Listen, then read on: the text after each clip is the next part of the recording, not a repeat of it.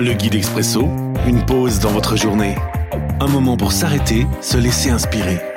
Chaque jour, un court texte biblique, un commentaire et des pistes de réflexion. 29 février. Aujourd'hui dans Éphésiens chapitre 2, le verset 14. Version parole de vie.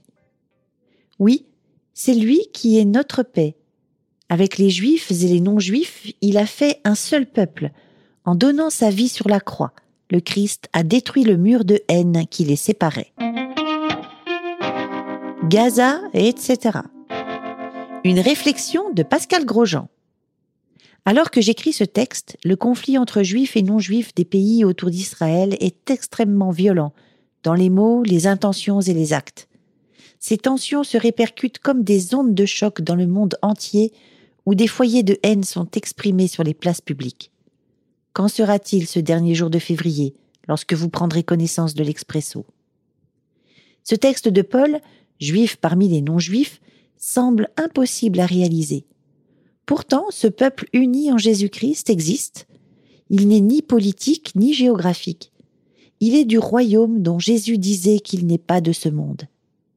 Pourtant, aujourd'hui même à Jérusalem, des juifs et des non-juifs sont unis par un désir de paix et d'amour fraternel. Suis-je porteur de paix? L'Expresso, un guide biblique accessible partout et en tout temps.